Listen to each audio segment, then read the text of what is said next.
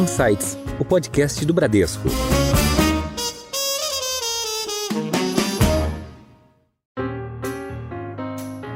E o que é moda? Moda é aquilo que é aceito pela maioria. E a cada 15 dias a gente testa algo novo. Testou, deu resultado, teve uma, um, um, um aceite pela cliente, a gente aumenta a quantidade. Esse é um dos destaques de hoje, mas tem muito mais. Hoje o nosso papo é com uma das maiores redes de varejo do mundo, com 180 anos de história. Como é que o mundo digital e o mundo físico influenciam a moda, as novas coleções e a relação com os consumidores? Como a moda se alimenta para trazer as tendências? E qual que é o impacto do atual momento econômico do varejo? Como é que uma das maiores empresas de moda no Brasil se relaciona com os critérios ESG, a diversidade, a equidade e a igualdade. Vamos descobrir em uma conversa com Milton Lucato, que é vice-presidente de Finanças, Administração e Relações com Investidores da CIA. Seja muito bem-vindo, Milton. Cris, prazer todo meu. Muito obrigado pelo convite. Obrigado, Gina, também pela oportunidade de estar aqui, que estejamos inspirados para que a gente faça desse momento aqui um momento bastante produtivo. Ah, eu já tô, Milton, tô com um monte de coisa na cabeça aqui que eu quero saber da CIA, hein? Bom, e com a gente hoje, de novo do meu lado, nessa conversa super bacana, eu tô com a Gina Montoni, que é superintendente executiva do Bradesco Corporate. Bom tê-la de volta, Gina. Olá, Cris. Olá, Milton. Obrigada pelo convite. Obrigada, Cris, pela oportunidade de estar aqui de novo. Eu sou a Cris Botan e esse é o Insights, seu podcast semanal com ideias que provocam um novo jeito de pensar. Para começar, Milton, a gente sempre pergunta para o nosso convidado um overview da empresa, né? Me conta um pouco da história, dos seus maiores números, é, como é que vocês chegaram até aqui, como é que é a fundação. Eu já li algumas coisas aqui super interessantes e eu queria que você começasse contando pra gente o porquê da sigla CIA. Que eu acho que todo mundo ouve e se pergunta, por que é que chama CIA? Não, com prazer. É, CIA é, são as iniciais dos nomes do, de dois irmãos, Clement e August, que formam o CIA, que começaram esse negócio empreendedor lá em 1841. E qual foi a, a assim, qual era a missão deles, né?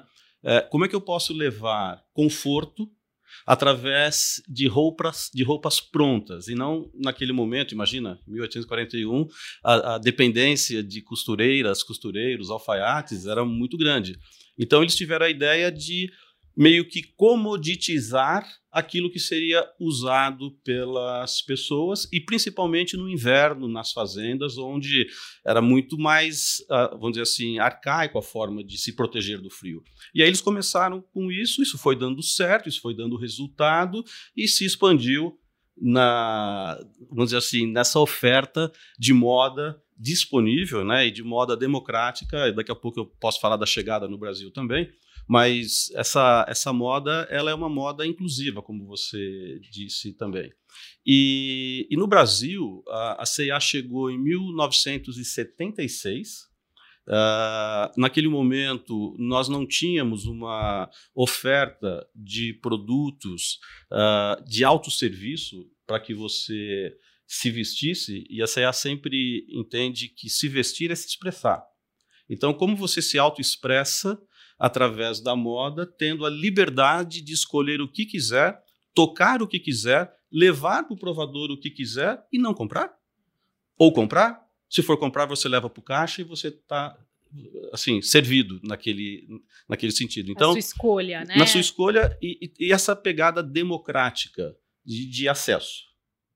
Ah, bacana. Isso é, isso é bem diferente, né, Milton, do que é, come de como começou a história da CIA e de como vem até hoje essa tendência de moda, né? Porque às vezes, né, Gina, eu vou trazer aqui a conversa para mulher, porque tem um número e eu queria saber esse número da CIA, Milton. Eu já, já ouvi falar que na indústria da moda, nas lojas no geral, 70% das compras são feitas por mulheres. Não sei qual é o número da CIA, você vai me contar, mas tem um pouco aqui de pressão, né, Gina? Quando você vai numa loja e quer. enfim, você só quer provar, às vezes, alguma coisa, e, e, tem um pouco dessa história da pressão, que na CIA é o que você falou, né? Tem muito mais o tema livre, o tema da escolha, do, da democracia, né? Assim, a, a CIA ela é bastante inclusiva nesse, nesse aspecto. A, a mulher ela dita as compras da casa, principalmente para ela, para os filhos e para o marido. Uh, estatisticamente, a gente consegue mostrar que mais de 80% da decisão uh, é feito pelas mulheres na, nesse, nessa escolha. Não que nós homens não tenhamos o nosso espaço, sim, mas tem a gentileza do presente, tem a gentileza né, da mulher uh, fazer o complemento do lucro do marido ali. Então, sim, uh, há uma presença decisória muito grande da mulher. Mesmo dentro da CIA, 65% das no da, da, nossa liderança é formado por mulheres, em Olha, cargos de gerência e acima. Uh, e a gente se preocupa muito, né? Uh, a gente pode falar depois também sobre a parte de equidade e inclusão, mas essa é uma preocupação e um interesse muito forte que a CIA tem. Uh, a gente tem cinco valores, né? E eu gosto de todos. Um em especial que diz assim: respeito e diversidade são inegociáveis. Então, isso diz muito de quem é a CIA e de como a CIA lida com as coisas. Perfeito. Não é que é foco em ou foco naquilo. Não. Respeito, e diversidade são inegociáveis. Perfeito, perfeito. Combina muito com a gente aqui, né, Gina? Aproveita que você está falando dos números, é, Milton, e, e, fala um pouco de números gerais para a gente. Como é que está a quantidade de lojas? Me, me conta um pouco disso. O, deixa eu só fazer um, uma retrospectiva também, porque essa CIA de hoje, em que pese ter os mesmos valores, os mesmos fundamentos, né, a mesma pegada, ela é uma CEA do ponto de vista de governança mais nova. Ela é uma CEA mais recente.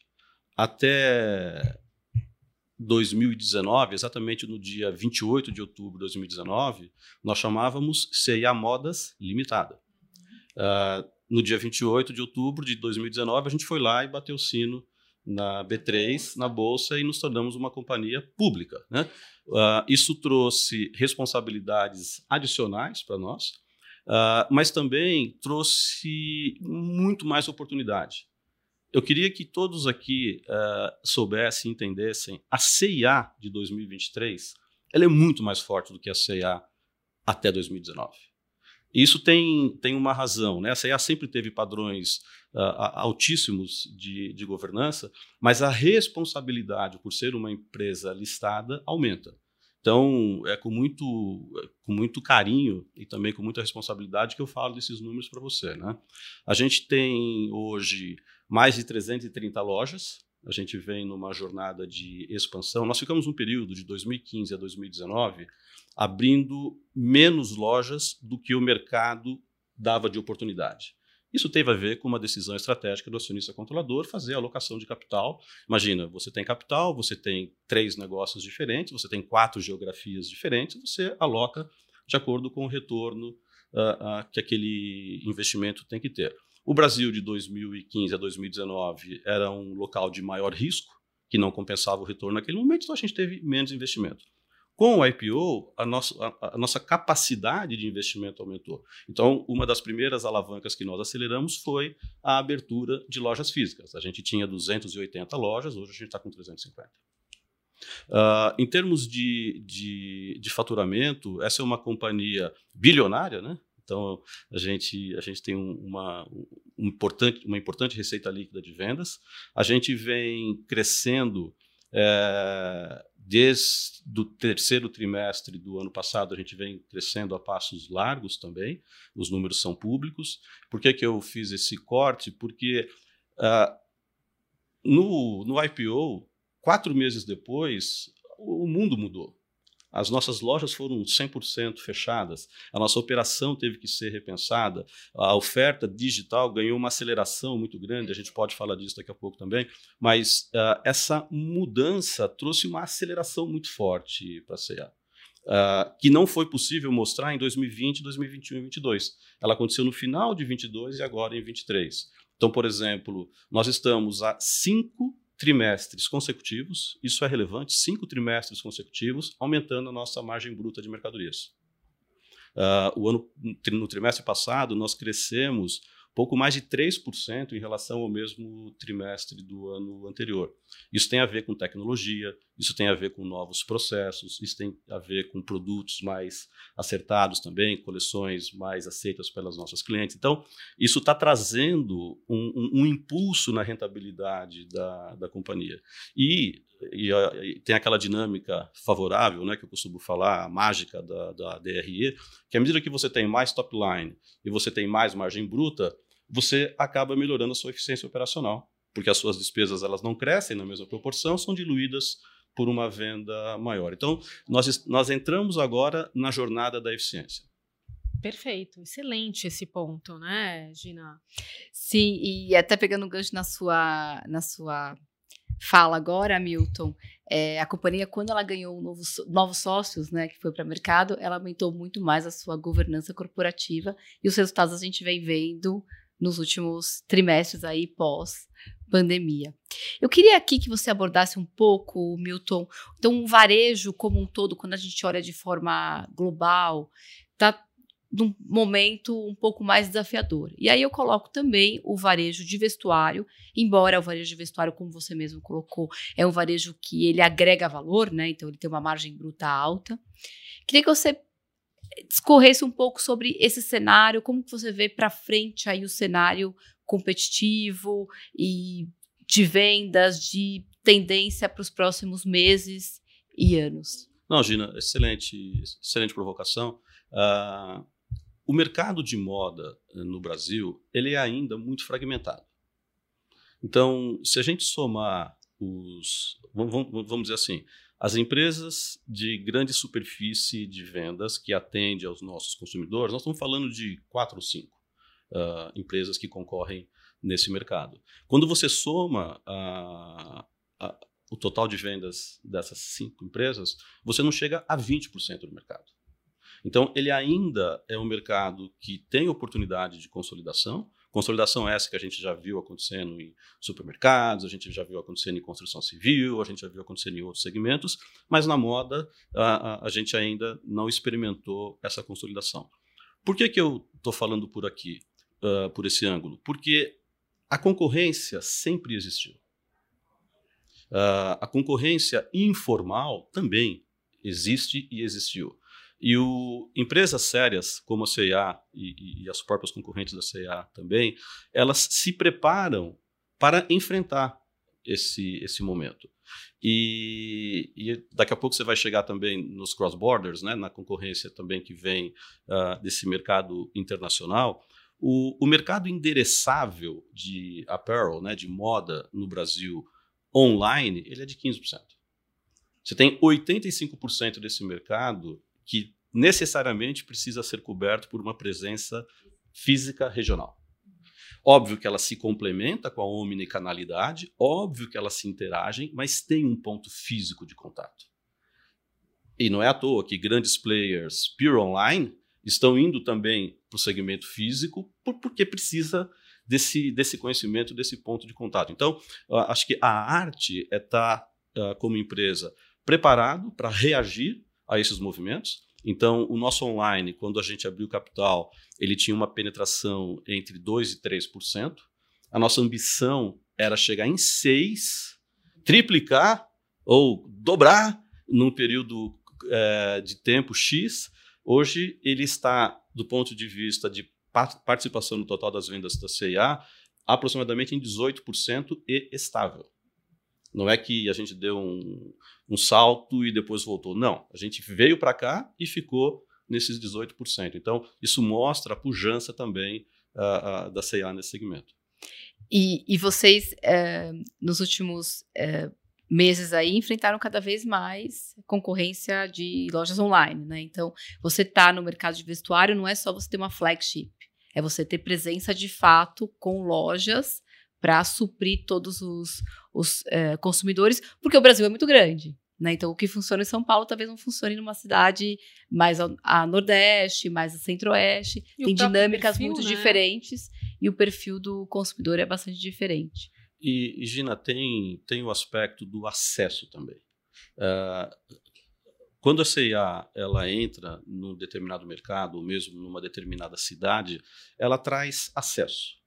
acesso à moda, acesso à moda inclusiva, acesso a crédito. Crédito é muito importante nesse segmento e acesso à informação. Quem não gosta de ir numa loja e provar um look e se sentir melhor, Sim. se sentir mais fazendo parte, se É sentir mais bonita. né? Você emula esse aspiracional. Só que para isso tem que ter a contrapartida que é ser acessível. Então, o que a gente fala de moda preço justo é uma tradução do que a C&A sempre fez, que foi value for money. Eu estou investindo um dinheiro que eu tenho certeza que ele vale mais do que aquilo que eu comprei. Então, esse value for money é o que a gente tenta traduzir em cada uma das nossas coleções e os nossos times comerciais e de operações fazem isso com, com maestria e que suporta o crescimento que a C&A vem tendo. Ô Milton, deixa eu aproveitar esse tema e falar um pouco de diversificação de portfólio, né, de produtos que vocês vêm fazendo e parcerias, né? Então, hoje a CIA tem a Galeria CIA, CIA Pay, tem parceria com é, digital influencers, tem venda de eletrônicos e produtos para casa, né? Então, vocês vieram é, desde da, do início da história da CIA, diversificando os produtos até em função da mudança do consumidor, que é algo que a gente está conversando aqui, né? É, comenta um pouco com a gente dessa estratégia. Claro, o, o Cris, é assim, o, a, o nosso olhar, ele sempre é um olhar que vai para aquilo que está sendo solicitado pelas nossas clientes, pelos nossos clientes, e comparado com o sortimento que a gente tem para oferecer. E isso é feito com muita humildade, com muito dado, com muito fato, e isso faz com que a gente entre de forma pioneira em determinados segmentos. Por exemplo, venda de aparelho celular numa loja de roupas. Sim. A CEA foi pioneira nesse assunto. Fashion Tronics. Fashion Por quê? Briga- Obrigado, Gina. Por quê? Porque a gente não vendia celular. A gente não vendia celular, a gente vendia Fashion Tronics. E para nós, o celular, ele é parte do seu look. O celular te acompanha, você vai ao restaurante, você põe em cima da mesa, você está numa reunião, você põe, ele- ele te expressa, você põe capinha, você escolhe a tela. Então, tem a ver com moda, não tem a ver com aparelho. E a mesma coisa para relógios, um pouco mais olhando mais para trás, a mesma coisa para óculos, óculos né, de, de sol, a mesma coisa para cosméticos. Eu brinco, né? Você não compra cosméticos na CA, você compra beleza. Então você sai mais bela de lá. Então, o que a gente faz é ouve, entende quais são as necessidades e ajusta o seu sortimento para isso. Você falou do, do Galeria CA, né, do, do nosso marketplace.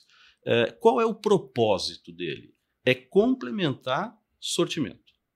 Não é fazer dali uma fonte desesperada de lucro.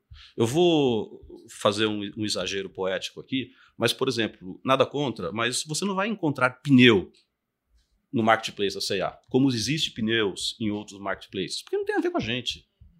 Você vai encontrar um produto para casa, você vai comprar uma roupinha para o seu pet, você vai comprar complementos que nós não temos no nosso sortimento, mas que a gente entende que se a cliente estiver à disposição, com acesso, com crédito, ela vai se servir dali. Esse é o papel dele, servir.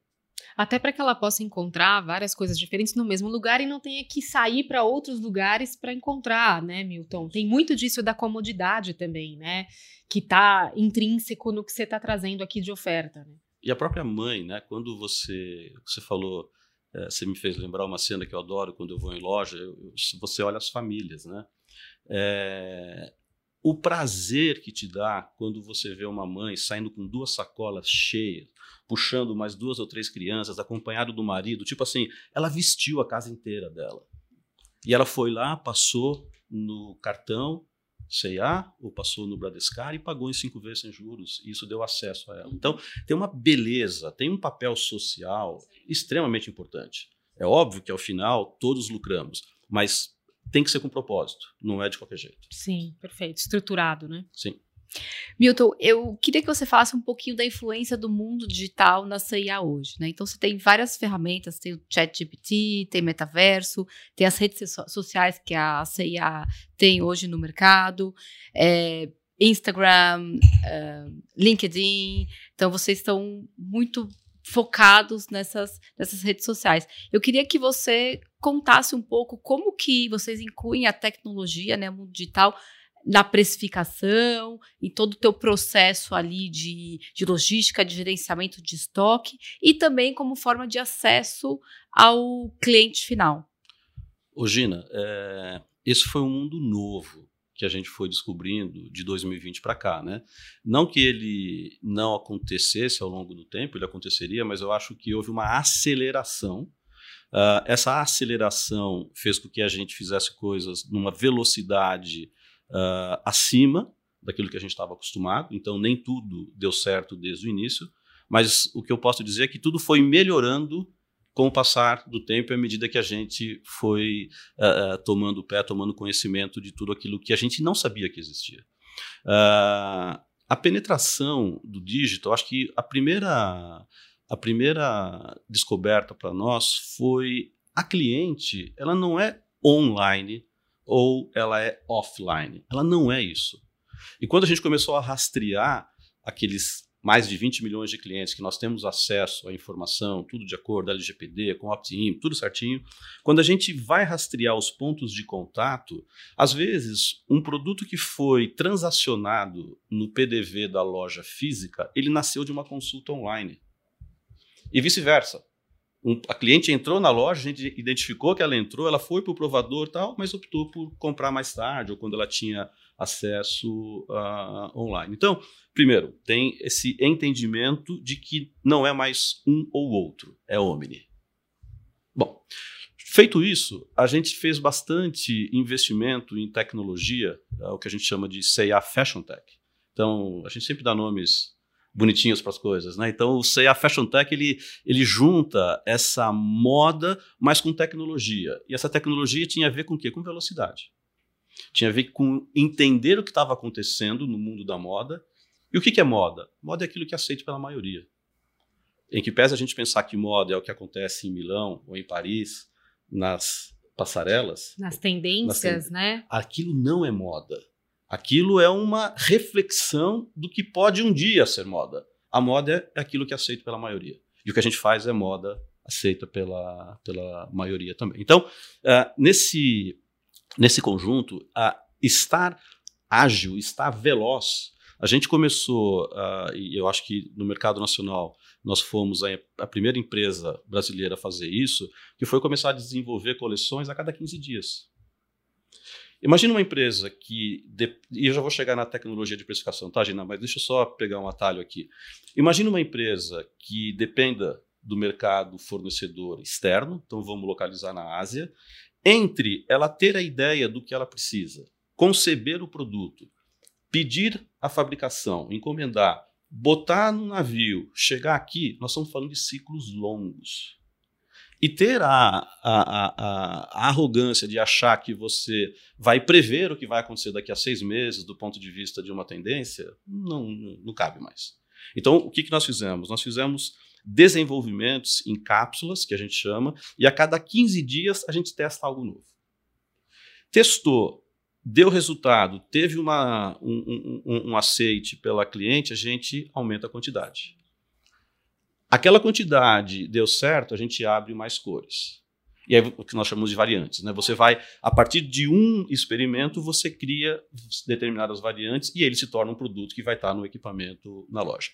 A arte a arte é acertar, manter o acerto, errar e reagir rápido. E, e para isso a tecnologia ajuda muito. Então, imagina que um produto, uma camiseta X, ela está no equipamento, na loja, numa mesa, ela tem ali as cores tamanho P, M, G, GG, preto, branco, amarelo e vermelho. E todas elas foram colocadas a um preço X. Aí o que acontece? A pilha da camiseta preta ela foi abaixando mais rápido do que as outras cores. Opa, eu tenho que. E as outras cores estão na curva de venda normal. Esta que está acelerando, a gente vai lá e faz um pricing up nela. Com isso, eu aumento a margem e eu retardo a vida útil dele para que ele fique junto com os demais. Se eu programei oito semanas daquele produto em loja, ele não pode acabar em seis. Vai ter ruptura. Então eu preciso calibrar para que ele dure 8, então nesse caso a gente faz o pricing up. E a mesma coisa, se uma das outras quatro cores não vendeu tão bem, as oito semanas estão apontando para 12, a gente vai lá e faz um pricing down. Então, a tecnologia ela veio trazer, Gina, essa é, capacidade de precificar de acordo com a loja e de acordo com o produto. É o que nós chamamos de pricing por SKU por loja. É, esse é um elemento. O outro e último elemento da tecnologia nessa, nessa fase aqui é você fazer a alocação mais assertiva para as lojas. Imagina 335 lojas, você tendo que distribuir produtos, tanto para uma loja que fica no centro de uma metrópole, ou num shopping de uma metrópole, quanto para uma loja numa região mais distante, em que é uma loja de rua. Eu tenho que levar os mesmos produtos para essas lojas. A arte é em qual tamanho, em qual quantidade, em qual profundidade. A tecnologia nos ajudou a fazer isso através de algoritmos. Ele vai reaprendendo, ele vai corrigindo e, e evita que a gente tenha o famoso stock out de um lado ou uma remarcação excessiva de outro. Acho que essa, uh, essa beleza que, a, que o fruto, vamos dizer assim, dessa, dessa aceleração tecnológica trouxe para a gente. Deu dinamismo, né? Trouxe um dinamismo que o mercado atual é, Sim pressupõe que as companhias tenham. Pegando um gancho é, nesse teu ponto, Milton, a CIA ela é uma empresa inovadora. Né? Então, se a gente for olhar lá o Sebastian, em 1990, foi o primeiro garoto propaganda negro da televisão brasileira, é, com o slogan Abuse e Use. Depois vocês foram pioneiros em lançar coleções com colaboradores, né? Então a coleção de um de um estilista, de outro que também é, teve um pioneirismo no mercado. O mercado vem mudando bastante a formato de consumo, se transformando. O que, que vocês veem aqui de tendência agora para o omnichannel, né? E olhando de uma forma mais inovadora aí para o que tem pela frente. Ótimo, Gina. O primeiro, a gente aprendeu muito com as nossas collabs, que eram essas coleções com, com renomados estilistas. A, a, a, ali tinha um aspecto, vamos dizer assim, da porta para fora, que era proporcionar a inclusão. Era lindo ver filas na loja Guatemi da Faria Lima em São Paulo, das pessoas esperando para comprar Stella McCartney ou para comprar é, Cavalli, lindo a cena. Uh, mas ao mesmo tempo era uma capacitação do nosso time interno também de aprender a lidar com tecidos diferentes, aviamentos diferentes, modelagens diferentes. Então, isso era tudo previsto em contrato. Houve uma troca de conhecimento, tanto eles conhecendo o consumidor brasileiro, quanto a gente tendo acesso a novas tecnologias e tendências. Então, isso cumpriu um papel, já está dentro da companhia. Uh, isso serviu como plataforma para que a gente, por exemplo, lançasse o Mindset. O que, que é o Mindset? É uma marca na CA, marca proprietária, em determinadas lojas você vê um, o que nós chamamos de quartinho, né? tem um espaço da loja, normalmente é o espaço que abre a loja com, com os produtos Mindset, eles estão disponíveis no, no site também. E ali, Gina, tem o que há de mais moderno na determinação e na definição do que é moda nesse momento. Então, se você, se em algum momento uma manga com uma característica X ou uma boca de calça com característica Y, elas nascem no mindset. E lá são testadas com todo respeito, né? O testado é, vamos oferecer isso, ver se tem aceitação. Na hora que tem, ele expande para as outras atividades dentro, dentro da loja. Então, é, a gente, eu, eu, quando a gente fala de, de de moda, de tendências, das coleções que estão por vir, é, não dá para tentar adivinhar. O que dá é presta atenção, usa seus algoritmos, usa toda a inteligência de dados que você tem, tenta ser o mais rápido possível para capturar aquilo que está sendo usado, porque onde está o que está sendo usado? Está na rua. Eu ia te fazer essa pergunta, Milton. Da onde vem essa inspiração de vocês é, tão rápida, né? E de inovação. E hoje em dia, muita coisa dita moda, né? Quando a gente olha aqui, tem é, muita coisa em mídia, tem a rua, tem o mundo inteiro, né? Tem vários estilos. É, como é que se dá isso na, na, na pesquisa aí de vocês? Ô, né? Cris, é muito interessante, né? Se, se a gente voltar uma década, seriam as revistas, é. seriam as consultorias especializadas, né? Exato. né? Hoje não mais. É... Por exemplo, é, a gente tem, óbvio, a gente paga por isso, a gente vai lá e vê o que está sendo pesquisado no Google. Então, suponhamos que seja uma calça mom, ou suponhamos que seja uma pantacur, uhum. ou que seja uma camisa com manga bufante. Hoje, tudo isso parece muito familiar, mas há alguns meses atrás era mega inovador.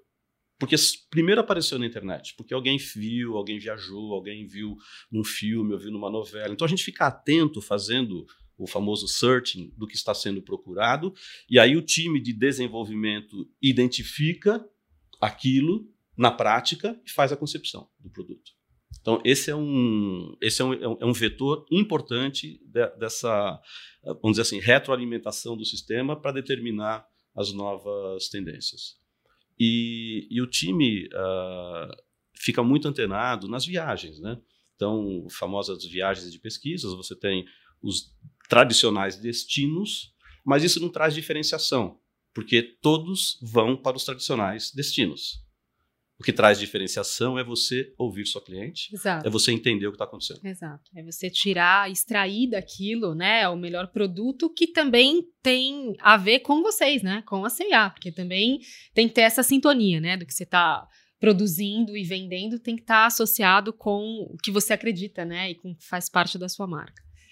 Milton, eu queria que você discorresse um pouquinho sobre quem que é o teu público-alvo hoje. Porque a gente vê, a C&A tem lojas em locais é, voltados para alta renda, né? Então, a, vou chamar flagship da C&A na, no Shopping Guatemi, mas também tem lojas espalhadas aí no centro de São Paulo, em cidades menores, em várias localidades. Então, assim, qual que é o público-alvo hoje da C&A? Ô Gina, essa é uma pergunta muito fácil de ser respondida tecnicamente é, e muito difícil de ser interpretada, porque a CIA ela serve a todos de novo, quando a gente fala de moda inclusiva, ela é para todo mundo. Então, não é incomum, não é incomum a gente receber declarações ou mesmo encontrar pessoas em eventos sociais que dizem: Ah, essa blusinha aqui é da C&A, dá uma olhada. Então a pessoa tá com uma saia mega famosa e ali com um topzinho da C&A ou vice-versa, né? Então, assim, a C&A não é rejeitada. Acho que essa é a arte, é a gente poder. A CA é aceita em todas as classes sociais. Ela é versátil. Ela, ela, ela é versátil e hoje em dia a, a, a, a moda é considerada como investimento, né? Está é, muito óbvio, com a renda tendo, o poder de compra tendo diminuído também, as pessoas querem fazer suas compras que elas sejam mais funcionais, menos ocasionais e mais funcionais. E por que, que eu te falei que é muito fácil responder a sua pergunta do ponto de vista técnico? Porque se você olhar quem mais compra na CA são as mulheres, classes B2, C, de 18 a 35 anos. Esse é o mainstream. Mas não se restringe só a isso. Porque depois você vê uma elasticidade muito grande para homens e mulheres acima de 40, 50 anos. E aí você tem o Kids também, em que e o, o teenager ali também, que a mãe tem um papel super importante. Maravilha. E aí, falando um pouco mais dessa história da concorrência que você mencionou, Milton, como é que você vê hoje a sua concorrência, tanto do ponto de vista e-commerce como de, de, lojas físicas? É, e qual que é o segredo para você estar tá à frente da concorrência? Ah, ótimo. Assim, como é que a primeiro, como é que a gente vê a concorrência? Né? Com, com muito respeito, Uh, com muito cuidado também. Né? Uh, todos têm o seu espaço, todos têm ali a sua forma de atender seus consumidores. E, e as nossas concorrentes são todas muito, muito leais, muito corretas. Uh, o poder público tem um papel importante para cuidar de quem não é assim. Então, se, se existe uma informalidade, o que eu posso dizer é que ela é menor do que já foi no passado, porque o poder público exerce um papel ali de fiscalização, né, os meios eletrônicos. Então a gente tem muita confiança de que o poder público uh, uh, continuará fazendo o papel dele, tanto no mercado nacional quanto nos cross-borders também. Que o que a gente quer são igualdades de condições. Né? Uh, esta concorrência ela tem que ser respeitosa e ela tem que ser leal também. Agora, o importante é que o Brasil é tão grande e a oferta de moda ela é tão versátil que tem espaço para que todo mundo que queira trabalhar bem, trabalhar direito, cresça. E, e, e a C&A tem um vetor de crescimento muito forte. A gente continuará expandindo lojas físicas, a gente, crédito é importante, atual parceria com o banco, o nosso crédito próprio também, os investimentos em tecnologia que, que nós estamos fazendo, eles não vão parar, a própria cadeia de, de, de fornecimento também. Então, tem, tem elementos importantes que a gente entende que eles pavimentam a estrada que a gente quer liderar. E a arte, como você falou, qual é o segredo? A arte da liderança é o respeito e é você ser top of mind na cabeça dos seus clientes. A conversão disso em ticket no PDV é consequência, não é o propósito. Bom, Milton, eu vou mudar um pouco aqui o, a nossa conversa e vou voltar para o tema do ISD, né? Os aspectos é, de sustentabilidade, diversidade, governança. Você falou já um pouco da história da governança desde o momento do quando vocês abriram capital, né, o que a gente chama de IPO em 2019, que exige aí uma série de aspectos é, de governança bem fortes. É, mas na questão ambiental, o, o mundo da moda, né, tem falado muito sobre os impactos da cadeia têxtil, utilização de plásticos, fibras sintéticas, tintas, descarte de peças, né, que é algo que é, que é muito relevante hoje com essa velocidade né, é, de consumo e de, e de, de, troca né, que a gente tem. Como é que a companhia é, tem tratado os cuidados com relação a esses pontos? O, o Cris, assim, é, a gente poderia falar por horas aqui sobre isso. É, primeiro, pelo prazer que eu tenho pelo tema, segundo, pela profundidade que a CIA e responsabilidade que a CA lida com, com esses temas. Uh, se eu puder voltar um pouco, a primeira responsabilidade ela está na cadeia de fornecimento. Uh, e o que, que é essa responsabilidade? É ter a segurança de que os seus produtos estão sendo fabricados nos mais elevados padrões de segurança, de condições de trabalho, de condições físicas e de respeito. Uh, a gente viu alguns escândalos acontecendo, felizmente, no passado sobre, sobre isso. E em 2005, a CA já tinha montado um departamento interno de auditoria em que ela certificava todos os fornecedores, porque a CA não produz, nós não temos fábrica. Nós encomendamos os nossos produtos de terceiros, mas a gente garante que toda a cadeia desse fornecedor, ela é certificada e em condições dignas de trabalho e de remuneração. Então, isso, me lembro, 2005 a, a, começou esse processo, foi usado com o passar do tempo pelas entidades de classe para que a CIA é, fosse exemplo nesse sentido, e hoje a CIA é uma das empresas mais bem reconhecidas nesse aspecto. Por que, que eu gosto de falar isso? É, eu lembro que isso foi já em 2006, é, veio uma dúvida, né? O que, que nós vamos fazer para aqueles fornecedores que não estiverem é, de acordo com as regras? E aí, em volta da mesa, ah, a gente corta o fornecedor, ah, a gente demite não sei o quê, a gente... Essas eram opções que nenhuma foi aceita. Por quê? Qual era o propósito? Era desenvolver o mercado. E o que nós fizemos foi todo fornecedor que for identificado com alguma necessidade de melhoria, ele vai ser treinado, ele vai ser capacitado e ele vai ter um tempo de reação. Nós só vamos desqualificar ou demitir um fornecedor se ele não cumprir o combinado no tempo combinado. E eu te digo que a grande maioria conseguiu melhorar a sua atuação. Por quê? Porque se nós cortássemos aquele fornecedor, ele poderia fornecer para outro. Ele continua, né? E não ia resolver o problema. Você não resolve o problema. Né? Então, a, ali teve uma preocupação social. Então, o S não era dessa forma, mas ali teve uma preocupação muito forte, primeiro, de tratar a base de fornecimento. Depois, vem para as matérias-primas. Nas matérias-primas, eu gosto de dar um, um exemplo. Não tenha dúvida, quando você comprar uma peça no infantil da C&A, que quem for usar aquela peça, desde o bebê recém-nascido até o, a, a, menina ou o, o menino maiorzinho, não tenha dúvida que ele não vai ter problema mecânica com o produto. Como assim mecânica? É, não vai sair barbantinho, ele não vai engolir um botão, porque tem, uma, tem toda uma preparação mecânica e uma segurança mecânica dos produtos infantis. Segundo, uh, todo uh, o tecido, toda a parte de tinturaria é feita com padrões que não ofendem pele nem de recém-nascido. Então, isso também, já há mais de década, a gente atua nessa segurança química. Então, a primeira segurança que eu falei foi a segurança do produto, segurança da cadeia de fornecimento, segurança física do produto e agora a segurança química, que tem a ver com tintas e corantes e lavagens. E o, e o, último elemento que você falou que aí transita por plástico, convida por fibras não naturais, tem a ver com algodão.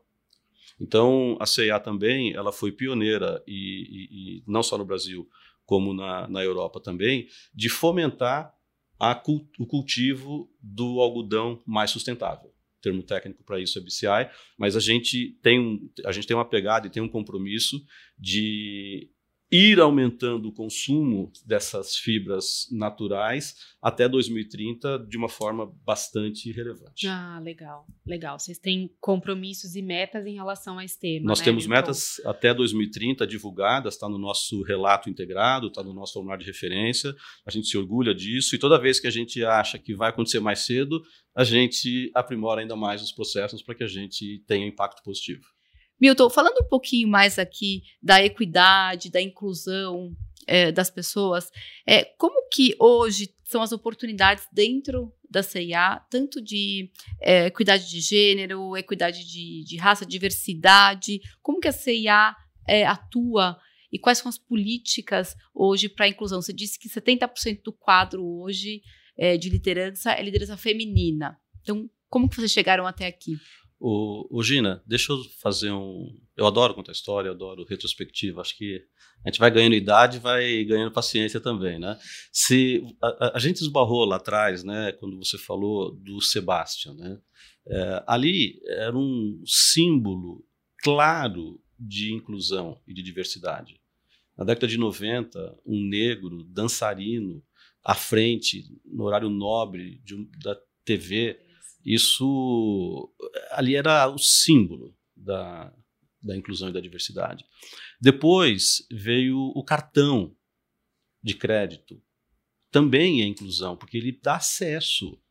O crédito dá acesso. Então, assim, eu acho que a CEA sempre teve nos seus propósitos, nos seus fundamentos, a equidade, a diversidade e a inclusão.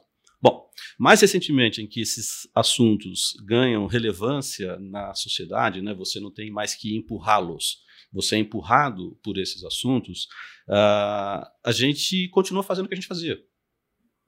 A gente não fez mais propaganda, a gente não fez ações, uh, vamos dizer assim, com todo respeito, mais como propaganda daquilo que a gente faz, a gente, a gente continua na nossa jornada.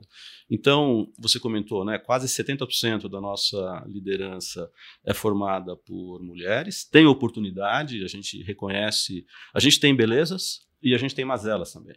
E dentro das nossas mazelas, nós precisamos aumentar a liderança feminina também no top management. Acho que esse é um, um, um próximo objetivo mas em, em, toda a gerência e autogerência a gente tem mais de 65% de, de mulheres.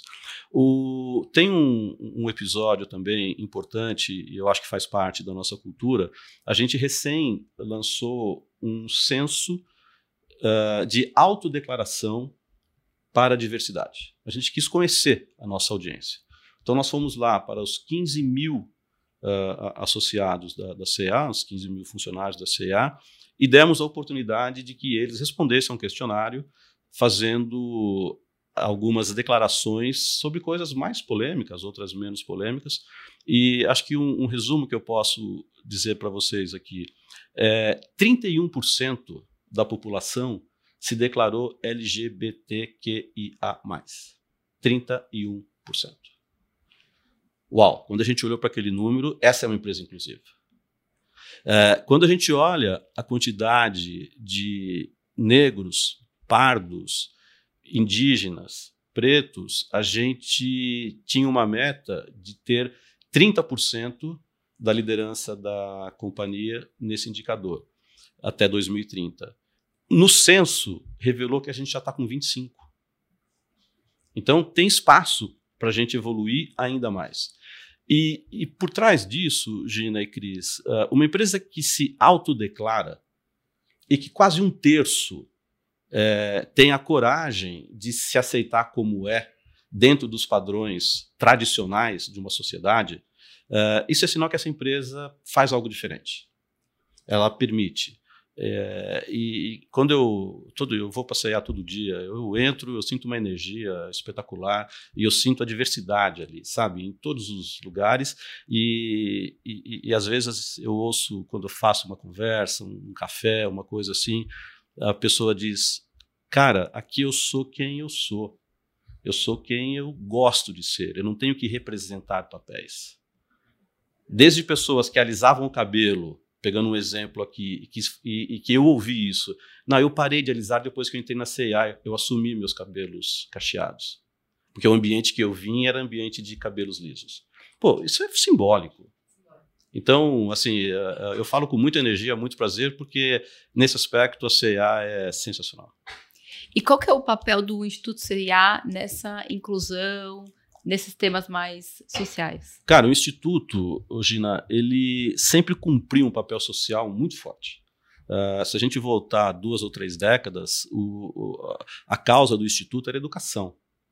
Era o advocacy pela educação brasileira, pela educação na primeira infância, pela obrigatoriedade de creche, e toda loja da CIA uh, assistia uma comunidade e uma escola local. Então, os nossos funcionários eram voluntários daquela escola, aos finais de semana levavam diversão, levavam cultura, a gente doava livros. Então, o, Instituto sempre foi muito próximo da, das comunidades e da sociedade através do voluntariado. Uh, a causa e o propósito, né? Ele, eles mudaram com o tempo. Hoje ele está mais vinculado à moda inclusiva e à moda sustentável. E o papel do Instituto é aproximar é, vamos assim dizer, os criativos, os criadores de moda da comunidade consumidora. Então, recentemente, nós fizemos coleções afro, nós fizemos coleções é, com estilistas indígenas.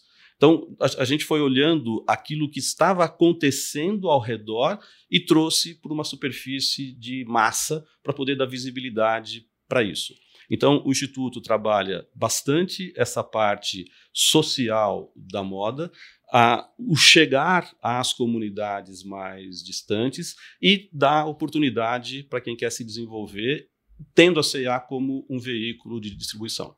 Excelente. Ô Milton, sabe que você está comentando isso e, e, até fiquei com essa dúvida, né? Estava aqui pensando.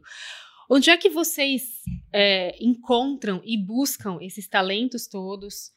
Né, para desenvolver novas é, tecnologias, novos produtos, novas ideias, é, dentro de um mundo é, de diversidade tão bacana que você está contando para gente. Como é que vocês atraem isso? Né, mantém essas pessoas lá, mantém esse time com essa energia toda que você está contando aqui para gente, porque eu já fiquei aqui cheia de ideias. Gina. Ô, Cris, é, a gente tem um time interno extremamente capacitado, uh, atento às oportunidades, uh, integrado né, uh, com, com, com o negócio da companhia. Então, esse time de desenvolvimento interno, né, o, o time de talent, ele é muito ativo nesse sentido. Então, tecnicamente, nós temos as competências corretas. Só que não é só isso. Eu acho que a energia da CIA atrai pessoas com esse propósito. Então, basta a gente querer fazer com que um assunto ganhe relevância, a CEA fica famous for por isso. É incrível como a gente tem essa capacidade de atrair gente boa e gente conectada com um propósito. Tá? Faz parte da cultura da, da companhia. Eu tenho muito orgulho de falar isso. A gente agora está trabalhando também em, em, determinadas vagas, determinadas, determinadas posições. A gente quer fazer essa divulgação de forma afirmativa. Então, isso nos dá muito orgulho. A gente tem um time dentro de casa também bem capacitado para fazer isso. Em primeira mão aqui, eu acho que eu posso falar, a gente está nos últimos minutos aqui da implementação de um programa de estágio também para pretos. e a gente quer fazer com que isso a, a, a gente aumente a liderança a longo prazo da companhia. Eu posso ir a mercado e cumprir uma lacuna que eu tenha, uma necessidade que eu tenha. Ok, esse é um vetor. Mas o outro vetor é olhar daqui 10 a 15 anos. Então, como é que eu encontro e desenvolvo esse líder com essas características daqui 10 a 15 anos? Contratando agora como estagiário ou como trainee.